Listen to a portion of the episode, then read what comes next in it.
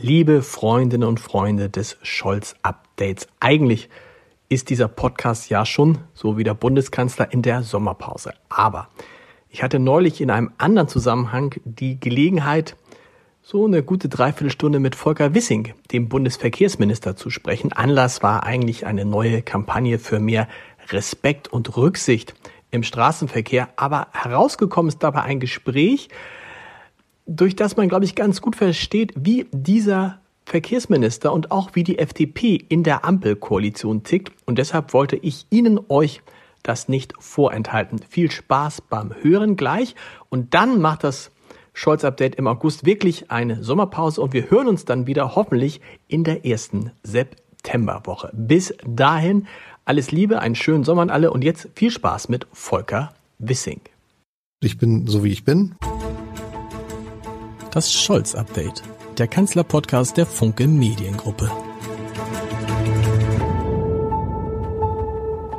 Herzlich willkommen. Mein Name ist Lars Heider und es wäre reizvoll, meinen heutigen Gast auf das Thema Tempolimit anzusprechen, auch wenn er selbst sagt, ich zitiere, Denken ohne Tempolimit brächte manchen weiter. Und ich denke, dass wir im Laufe unseres Gesprächs tatsächlich auf das Tempolimit zurückkommen werden könnten, weil es am Ende auch mit dem Thema zu tun hat, über das ich eigentlich mit meinem Gast heute reden möchte. Es soll um das Klima auf deutschen Straßen gehen, um die Frage, warum so viele Menschen so anders sind, wenn sie in einem Auto oder auf einem Fahrrad sitzen und ob man daran tatsächlich etwas ändern kann. Denn mein Gast versucht es. Er hofft, wie der Bundeskanzler, auf mehr Rücksicht und mehr Respekt, diesmal im Straßenverkehr. Und darüber wollen wir reden. Ich freue mich auf Bundesverkehrsminister Volker Wissing. Lieber Herr Wissing, ähm, ich erwische Sie gerade in Berlin wahrscheinlich, ne? Ja, im Ministerium. Ja, Im Ministerium, so ist das. So ist es.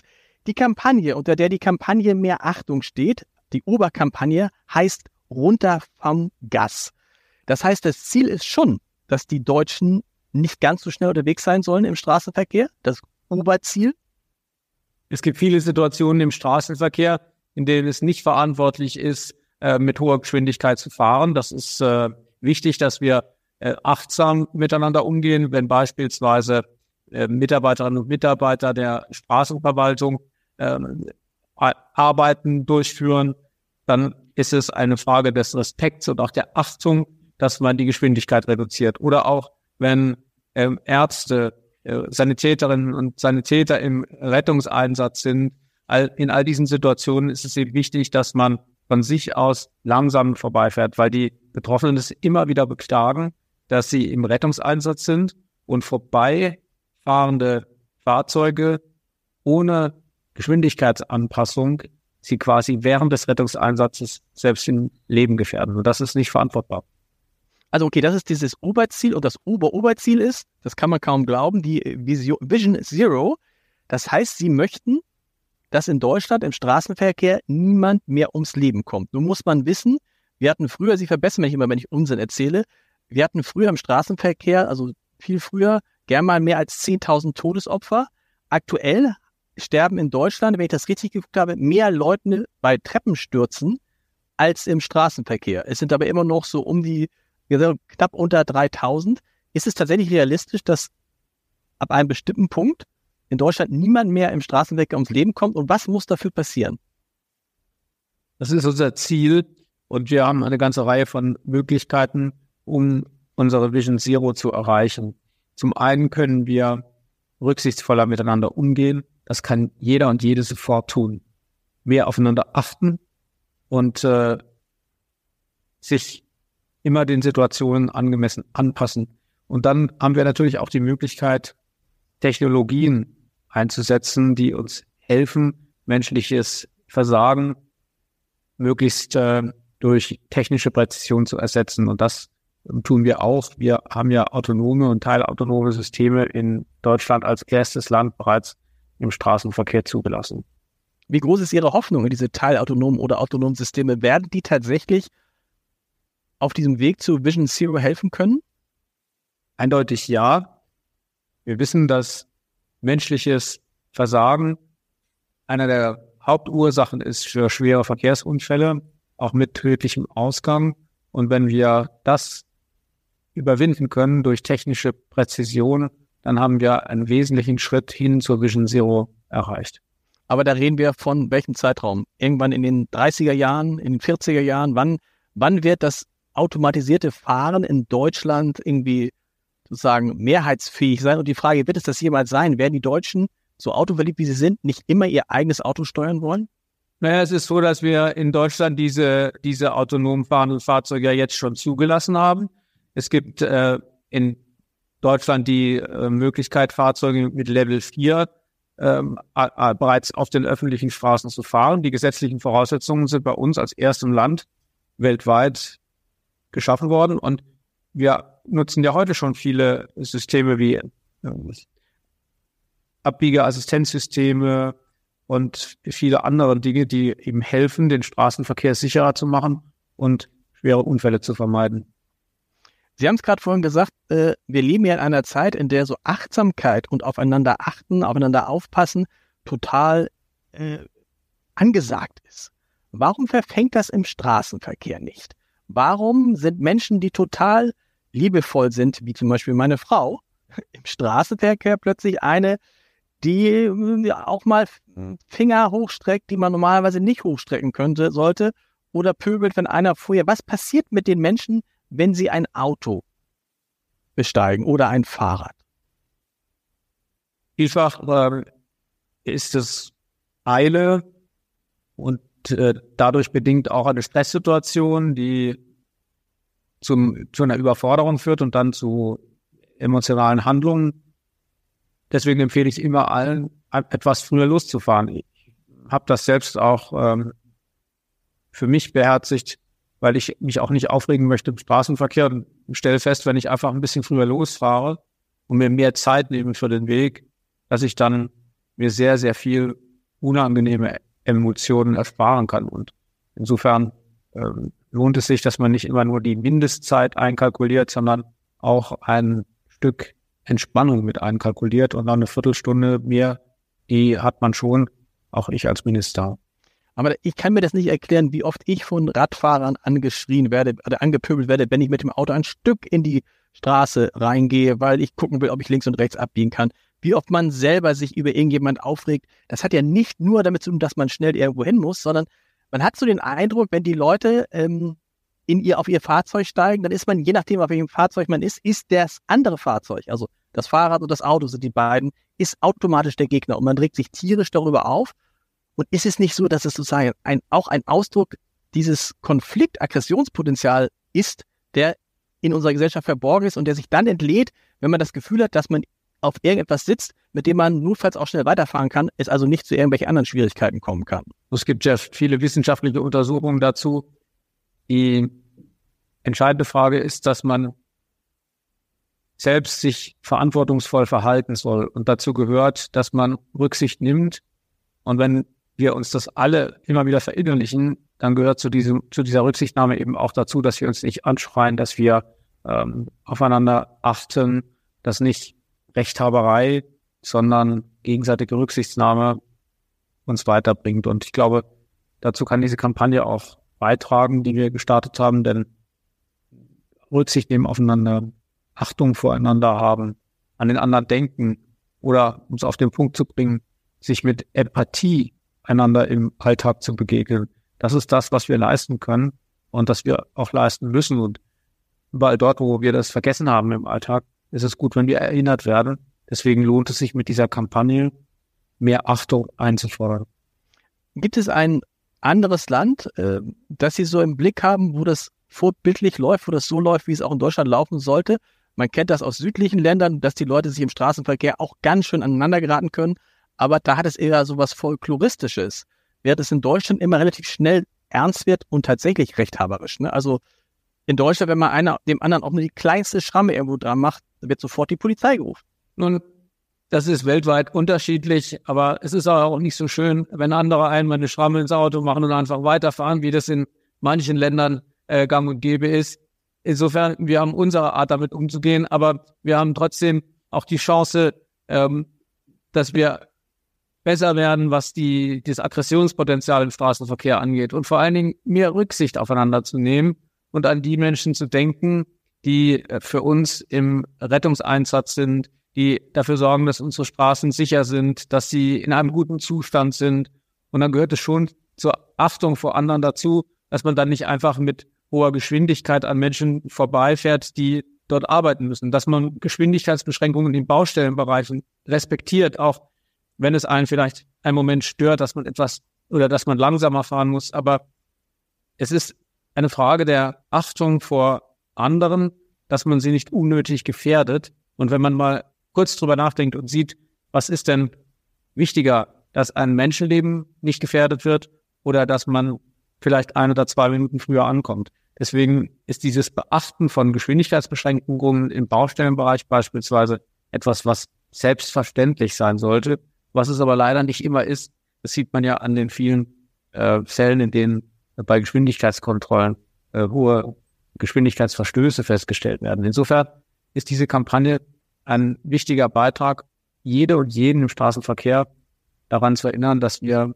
Verantwortung füreinander haben und wir wollen ja alle verantwortungsvoll sein und äh, respektvoll miteinander umgehen. Wir erwarten das von anderen auch.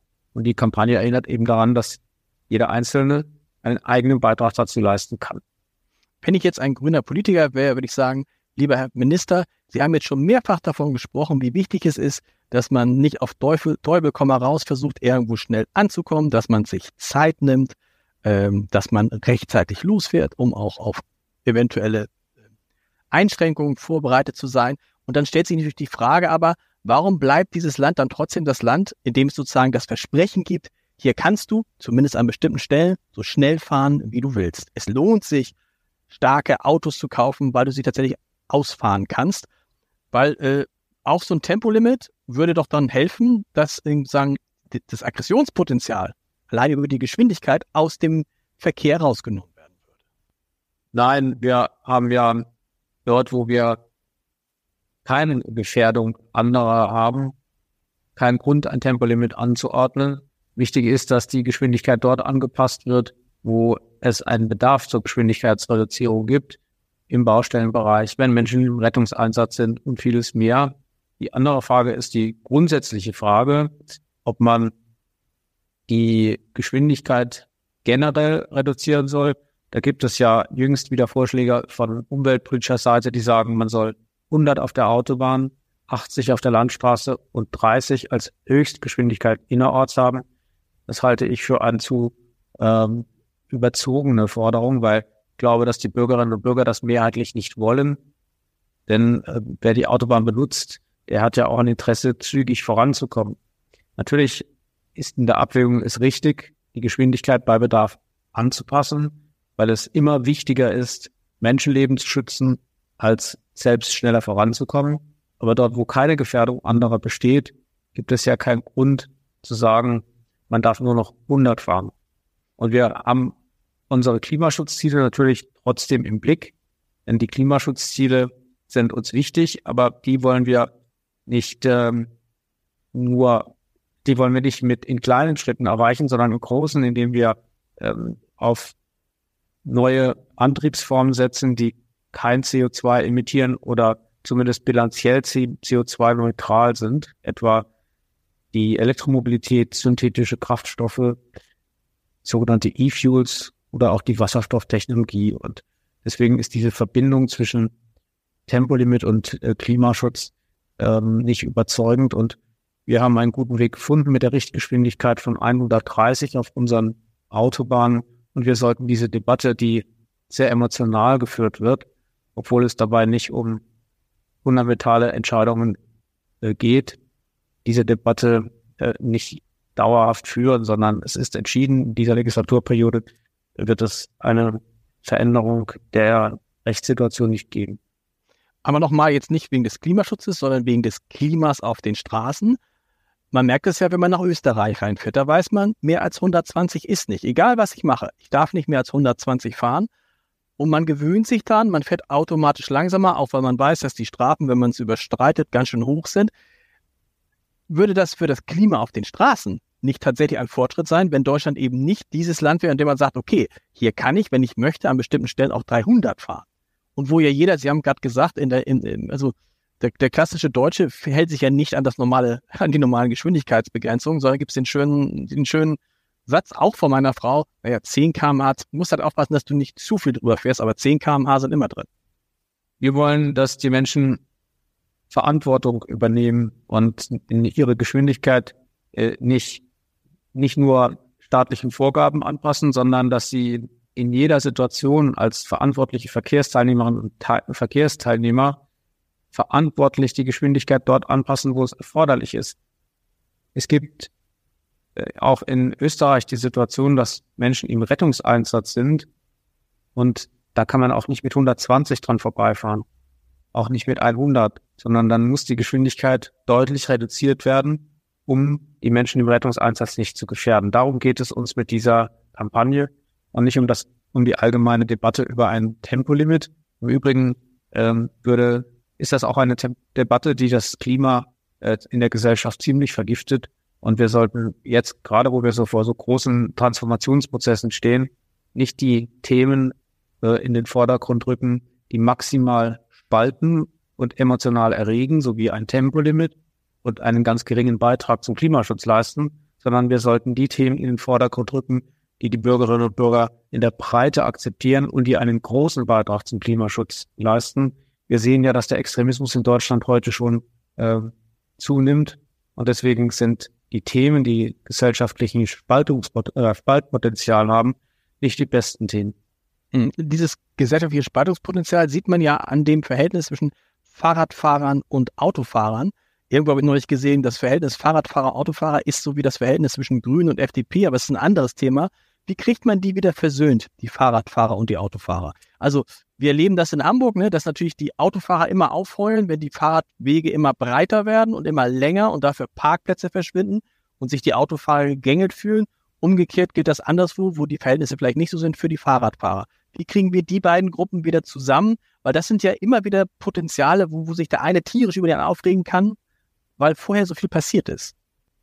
Wir müssen alle Verkehrsträger gleich behandeln und müssen dafür sorgen, dass wir gute Radwege haben für die Menschen, die gerne mit dem Rad unterwegs sind, gute Fußwege haben für die Menschen, die gerne mit dem zu Fuß unterwegs sind und natürlich auch äh, gut ausgebaute Straßen für diejenigen, mit, die, die mit dem Auto unterwegs sind. Und äh, damit es nicht unerwähnt bleibt, auch für diejenigen, die mit dem Zug unterwegs sind oder mit dem ÖPNV, brauchen wir gut ausgebaute Schienenwege. Und ich halte nicht viel davon, dass man Politik gegen das Auto macht, genauso wie ich nichts davon halte, dass man Politik gegen das Fahrrad macht. Mhm. Und wenn man sich mal anschaut, dass die, wie, wie das in den letzten Monaten gelaufen ist, da kann man ganz gut beobachten, dass diejenigen, die Politik gegen das Auto gemacht haben, von den Wählerinnen und Wählern ähm, nicht länger unterstützt worden sind. Sondern ähm, es gibt viele Menschen, die brauchen ein Auto und es gibt auch viele Menschen, die fahren sehr gerne ein Auto. Äh, wir haben mit unserer Kampagne das Thema verschiedene Verkehrsträger so auf den Punkt gebracht, dass wir gesagt haben, Auto, Rad, Lkw, wir sitzen alle im selben Boot. Äh, das ist das, woran wir erinnern wollen und dann eben nicht sagen, äh, die einen gegen die anderen. Ähm, ich verstehe sowieso nicht, warum man diese Politik gegen Teile der Gesellschaft mhm. versucht zu machen. Denn Politik ist nach meinem Verständnis ein Inklusionsauftrag. Wir müssen dafür sorgen, mit all den Entscheidungen, die wir treffen, dass die Gesellschaft zusammenhält. Das heißt, wir sollten Politik für etwas machen und nicht gegen bestimmte Gruppen in der Gesellschaft. Äh, das, das findet zu häufig statt und es ist meines Erachtens auch ein Grund für das Erstarken des Extremismus, dass zu viel Politik innerhalb der Gesellschaft gegeneinander betrieben wird. Ich finde Miteinander besser und so richte ich auch meine Verkehrspolitik aus. Sie haben gerade die Bahn angesprochen. Ich selber habe mich jetzt mal dank des Deutschlandtickets komplett aus dem Autoverkehr und aus dem Fahrradverkehr zurückgezogen und fahre nur noch mit der Bahn. Und stelle fest, leider, und ich bin da wahrscheinlich jemand, für den die Kampagne hoffentlich noch rechtzeitig kommt, dass ich in meinem Leben noch nie so viel geflucht habe wie in der Bahn, äh, weil so un unglaublich viel schief geht und weil man das Gefühl hat, wenn man tatsächlich mal einen Zug erwischt, der pünktlich ist und pünktlich ankommt, das ist, äh, das ist fast mehr als, mehr als ein Geschenk. Wie geht es Ihnen, wenn Sie mit der Bahn fahren? Zunächst einmal muss man sagen, dass die Bahn auch noch nie so viele Fahrgäste befördert hat wie heute. Bahn ist äh, extrem hoch ausgelastet. Und gleichzeitig haben wir eine Schieneninfrastruktur, die in die Jahre gekommen ist. Und man hat es in den letzten Jahrzehnten versäumt, die Schiene zu erneuern, zu modernisieren. Jedenfalls hat man es nicht in ausreichendem Maße getan, denn wir haben jetzt einen Investitionsstau von über 40 Milliarden Euro. Das kann man nicht innerhalb von ein, zwei Jahren abarbeiten. Aber wir müssen jetzt so vorgehen, dass wir die großen Versäumnisse, die ich vorgefunden habe, als ich ins Amt gekommen bin, so abarbeiten, dass wir möglichst schnell einen Verbesserungseffekt für die Fahrgäste erreichen. Und das tun wir, indem wir die Schienenstrecken zu Hochleistungskorridoren sanieren. Dafür haben wir ein Milliardeninvestitionsprogramm aufgelegt.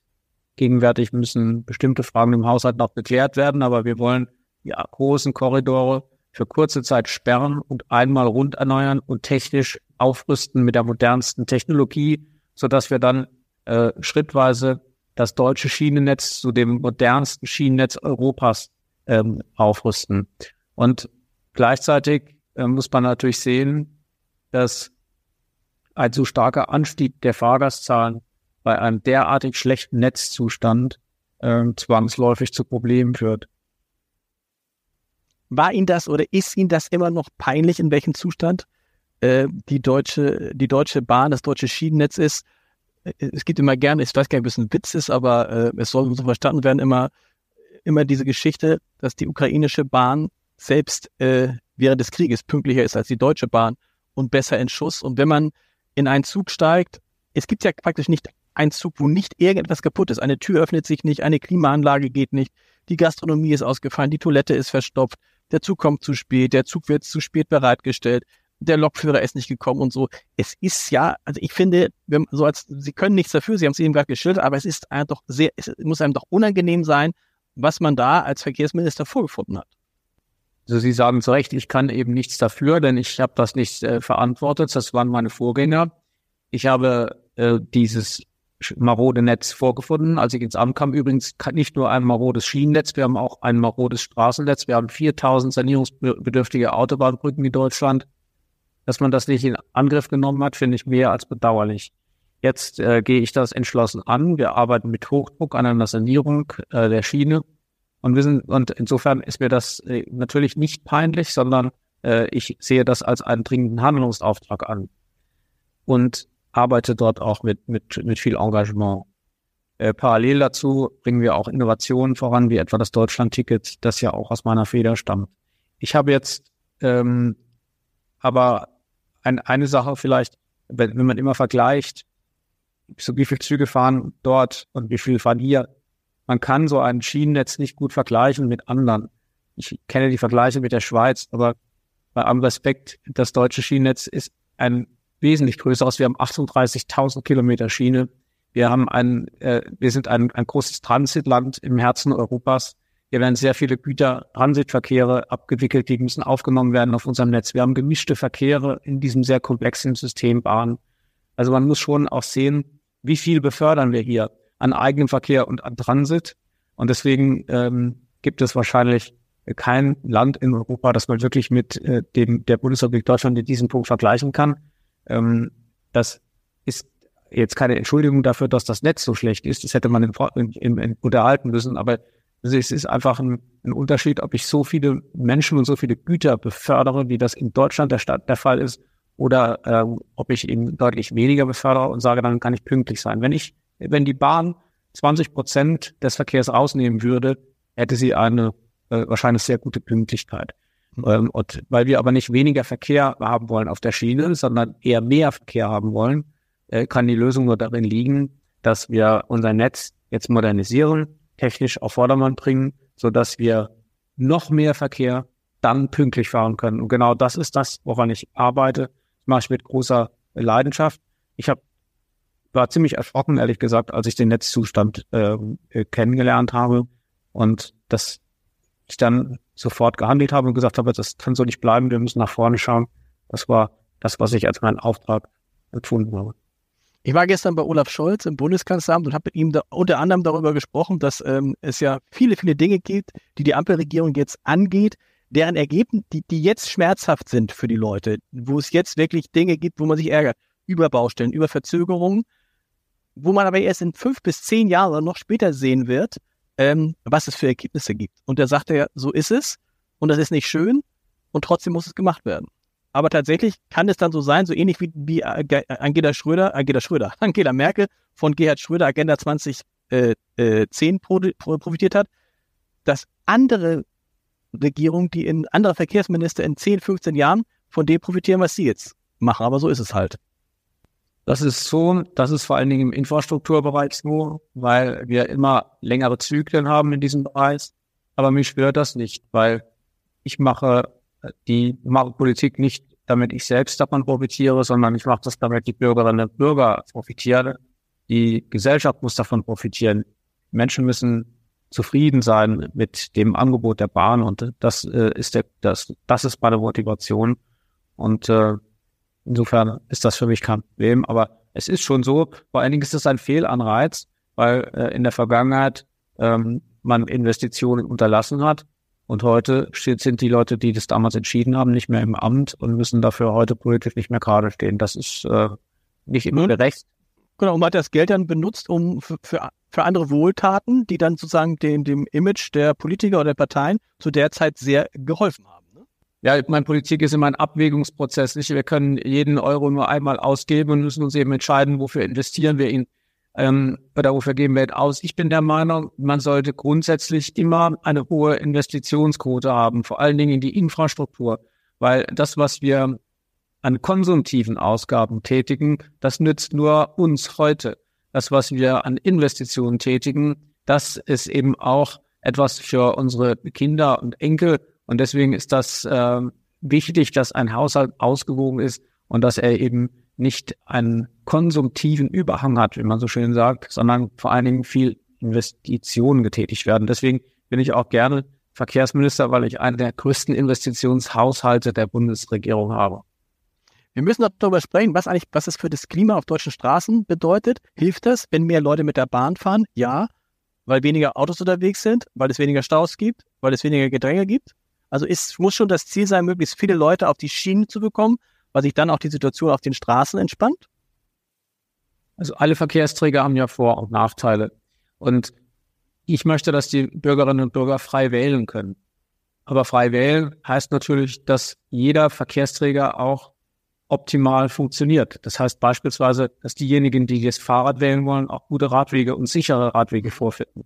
Dass diejenigen, die das Auto wählen, dass sie nicht im Stau stecken bleiben, sondern dass sie an ihr Ziel kommen und sicher ans Ziel kommen. Dass diejenigen, die sich für die Schiene entscheiden, pünktlich fahrende Züge haben mit einem Angebot in der Breite und dass sie ein Ticketsystem haben, äh, für das man nicht irgendwie äh, ein, ein mehrwöchiges Studium braucht, sondern dass man ganz unkompliziert auch nutzen kann. Das habe ich mit dem Deutschlandticket beispielsweise erreicht. Und diese Dinge sind mir wichtig und deswegen ähm, ganz klar, die Verkehrsträger dürfen nicht gegeneinander ausgespielt werden. Jeder Verkehrsträger muss optimale Bedingungen haben und so denke ich und arbeite ich. Ändert es etwas, dass junge Leute heute nicht mehr automatisch einen Führerschein machen? Dass junge Leute gar nicht so darauf erpicht sind, möglichst schnell ein Auto zu bekommen? Wird das auch etwas mit dem Straßenverkehr und mit dem Klima im Straßenverkehr machen? Vorsicht, die jungen Menschen im ländlichen Raum sehnen sich nach ihrem Führerschein. Die können den Tag kaum erwarten, an dem sie endlich äh, mit dem Auto fahren können. Da hat sich nichts geändert. Äh, die sind auch auf das Auto angewiesen und empfinden das Auto auch als Freiheit. Und äh, das zu Recht, denn äh, individuelle Mobilität, Flexibilität ist ein hohes Gut für die Menschen. Und äh, insofern muss man aufpassen, dass man da nicht eine äh, Sicht aus dem städtischen Bereich einfach so auf die ländlichen Räume überstülpt. Also äh, der Führerschein ist nach wie vor sehr, sehr attraktiv unter jungen Menschen. Natürlich ist das eine, eine andere Situation in einer Großstadt, in der man ein sehr eng getaktetes ÖPNV-Angebot hat. Dann macht das Autofahren ja für viele überhaupt keinen Sinn, äh, verursacht nur zusätzliche Kosten und bringt keinen Mehrwert. Und vor allen Dingen ist man mit dem ÖPNV ja in den Städten in der Regel schneller unterwegs als mit dem eigenen Auto. Also wir müssen ähm, aufpassen, dass wir da nicht die Sicht der einen äh, so generalisieren und übersehen, dass das Leben woanders völlig äh, unterschiedlich ist. Und Politik muss eben erreichen, dass mh, die, die Lebensweise im ländlichen Raum genauso attraktiv ist wie die Lebensweise in den Städten. Deswegen brauchen wir an der einen Stelle ganz dichten ÖPNV und an der anderen Stelle brauchen wir gut ausgebaute Straßen und äh, Regionalzugverkehre. Hilft uns denn wenigstens, dass immer mehr Menschen, perspektivisch sogar deutlich mehr Menschen mit einem E-Auto unterwegs sind? Frage klingt jetzt komisch, aber dieses Geräusch, dieser Lärm, dieses, was ja auch aggressiv machen kann, also was ja auch irgendwie cool ist, ne, wenn man an der Ampel steht oder so, das fällt ja weg. Also die Autos verlieren so ein bisschen dieses äh, Martialische, was sie haben können. Gerade die Autos mit viel PS. Hilft das aus Ihrer, aus Ihrer Erfahrung? Also zunächst einmal finde ich es gut, dass die Menschen eine hohe Sensibilität haben für Klimaschutz und dass äh, all diejenigen, dazu rufe ich auch immer wieder auf, all diejenigen, die ein gutes Angebot vorfinden, klimaneutral mobil zu sein, dieses Angebot nutzen sollen. Und viele machen das, indem sie jetzt ein ÖPNV-Abo haben, das Deutschland-Ticket. Die Abonnementzahlen gehen ja durch die Decke. Mhm. Und andere machen das, indem sie auf einen klimaneutralen Antrieb umsteigen. Und das finde ich toll. Und ich fände es auch gut, wenn wir das auch stärker anerkennen würden, dass die Gesellschaft sich gut entwickelt. Ähm, und natürlich ist es beim Auto so, dass es auch ein sinnliches Erlebnis für viele ist, genauso wie das Fahrrad auch für viele ein sinnliches Erlebnis ist. Also, ja, für ein schönes Fahrrad kann ich mich auch begeistern. Ich finde das etwas Wunderbares, wenn das fertig gemacht ist und, und, äh, und, und, und so weiter. Und, und dass das Auto natürlich ein, ein besonderes äh, Verkehrsmittel ist, das, das glaube ich, braucht man nicht besonders betonen, denn seit äh, seiner Erfindung hat das Auto ja die Welt erobert. Äh, und das nicht, weil es äh, so, so, so viele Nachteile hat, sondern weil es so viele Vorteile hat. Das Auto mhm. äh, bietet eine Flexibilität, eine Mobilität mit großer Reichweite und vieles, vieles mehr. Übrigens äh, ist das Auto für Menschen im ländlichen Raum ähm, eine der wichtigsten Voraussetzungen für Teilhabe bis ins hohe Alter viele, ich erlebe viele Menschen, ich wohne selbst im ländlichen Raum und empfehle äh, sehr viele Menschen, die dank des Automobils auch noch mit deutlich über 80 ihre Einkäufe selbst erledigen können, ihren Arzt selbst aufsuchen können und das auf sehr bequeme Art und Weise und äh, etwa auch zur Physiotherapie und anderen äh, selbstständig gelangen können. Und das ist für viele Menschen sehr, sehr wichtig. Und ich denke auch immer, dass das, wenn ich das beobachte, wie schön es ist, dass, dass wir, dass wir das haben. Und ähm, ich finde es dann teilweise auch fremdlich, dass andere meinen, äh, dass das alles weg müsse und dass das nicht mehr zeitgemäß sei. Das Gegenteil ist richtig. Das Auto wird an Attraktivität nicht verlieren. Und wir müssen dafür sorgen, dass wir mit dem Fahren unser Klima nicht schädigen und deswegen attraktive, klimaneutrale Angebote machen. So wie ich es generell richtig finde, den Menschen gute Angebote zu machen. Eine Gesellschaft, die davon lebt, dass der Staat den Menschen bestimmte Mobilität aufzwingt, bestimmte Wohn- und Lebensweisen aufzwingt. Eine solche Gesellschaft ist keine freie Gesellschaft mehr. Und deswegen müssen all diejenigen, die meinen, man müsste mit Verbot, mit Zwang, mit Druck seinen Nachbarn zu einem anderen Menschen umerziehen, vielleicht öfter mal darüber nachdenken, dass auch das keine Form von Achtung voreinander ist. Sie haben über ältere Menschen und die Mobilität gesprochen. Für ältere Menschen ergeben sich durch E-Bikes auch ganz neue Möglichkeiten der Fortbewegung. Einerseits, andererseits sind diese E-Bikes auch wieder etwas, was auf dem Weg zur Vision Zero ein Problem werden kann, weil Menschen sich auf E-Bikes oder sogar auf E-Scootern überschätzen.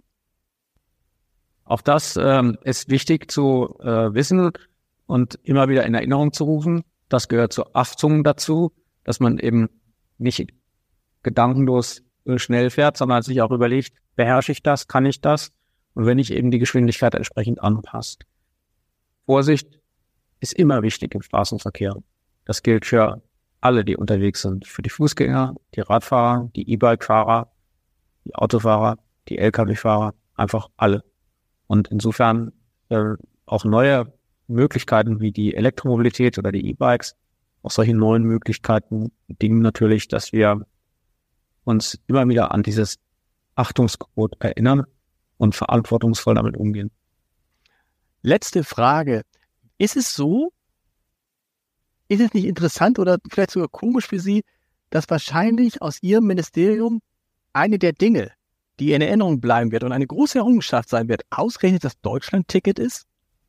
Wird sicherlich auch noch andere Dinge geben. Also die Hochleistungskorridorsanierung bei der Bahn ist ein ähnlich großes Projekt. Aber die wird man vielleicht in zwei Jahren, wenn es zur Bundestagswahl kommt, wenn man sagt, wenn man nach zwei Jahren Bilanz zieht und sagt, okay, das haben wir angeschoben, das kann man alles erzählen, aber das Deutschland-Ticket ist ja dann real. Da weiß man so und so viele Leute, wahrscheinlich werden dann so, so viele Menschen wie noch nie in Deutschland mit der Bahn unterwegs sein.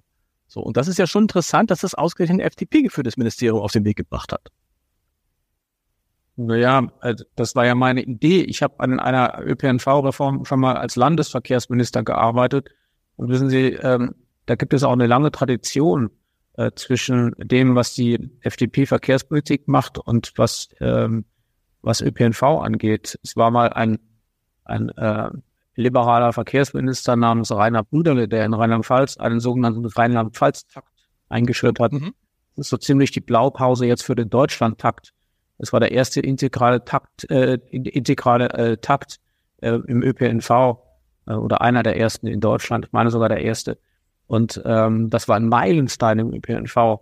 Und insofern äh, ist das jetzt nicht wirklich für mich verwunderlich, dass ein liberaler Bundesverkehrsminister eine große ÖPNV-Tarifreform vorbringt. Für die FDP ist äh, Einfachheit, Bürokratieabbau, ähm, Effizienz äh, immer ein hohes Gut gewesen und äh, effiziente Strukturen zu schaffen, indem man überkommene Tarifsysteme durch einen einfachen Tarif ersetzt. Äh, das ist eher typisch für die FDP. Äh, und es sind eher Vorurteile, die in der Öffentlichkeit von manchen bewusst gepflegt werden, die ähm, übersehen, äh, dass kaum eine Partei so viel für den ÖPNV ge getan hat in Deutschland wie die Freien Demokraten. Es waren immer Meilensteine, die wir vorangebracht haben. Und man muss ja sagen, das ist vielleicht aus meiner Sicht als Nutzer der entscheidende Durchbruch, dass ich mir nicht mehr angucken muss, was muss ich bezahlen, welche Strecke muss ich fahren, sondern dass ich, egal wo ich bin, ich weiß, ICE, IC, EC nicht, ansonsten steige ich überall ein. Genau, und obendrein, auch das war ja immer eine liberale Forderung, äh, ist dieses Ticket auch ein digitales Ticket. Genau. Dann und damit schaffen wir auch einen so großen Schritt hin zur Digitalisierung des öffentlichen Personennahverkehrs. Wir werden mehr Daten verfügbar haben und in Zukunft dann es auch besser planen und steuern können. Und das ist ja das, was die Menschen wollen.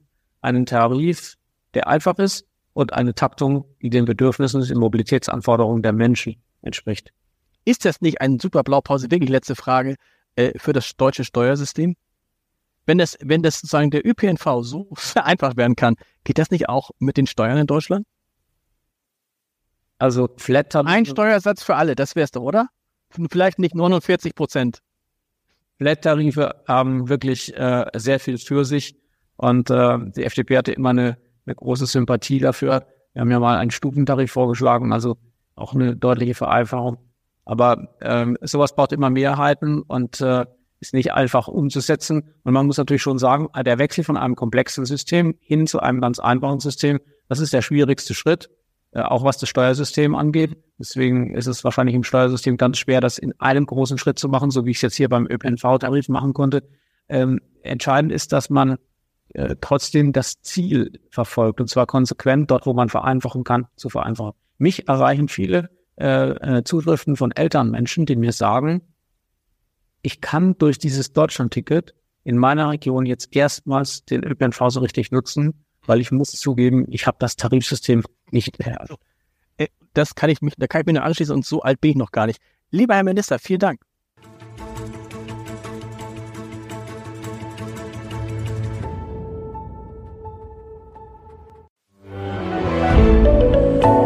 Podcast von Funke.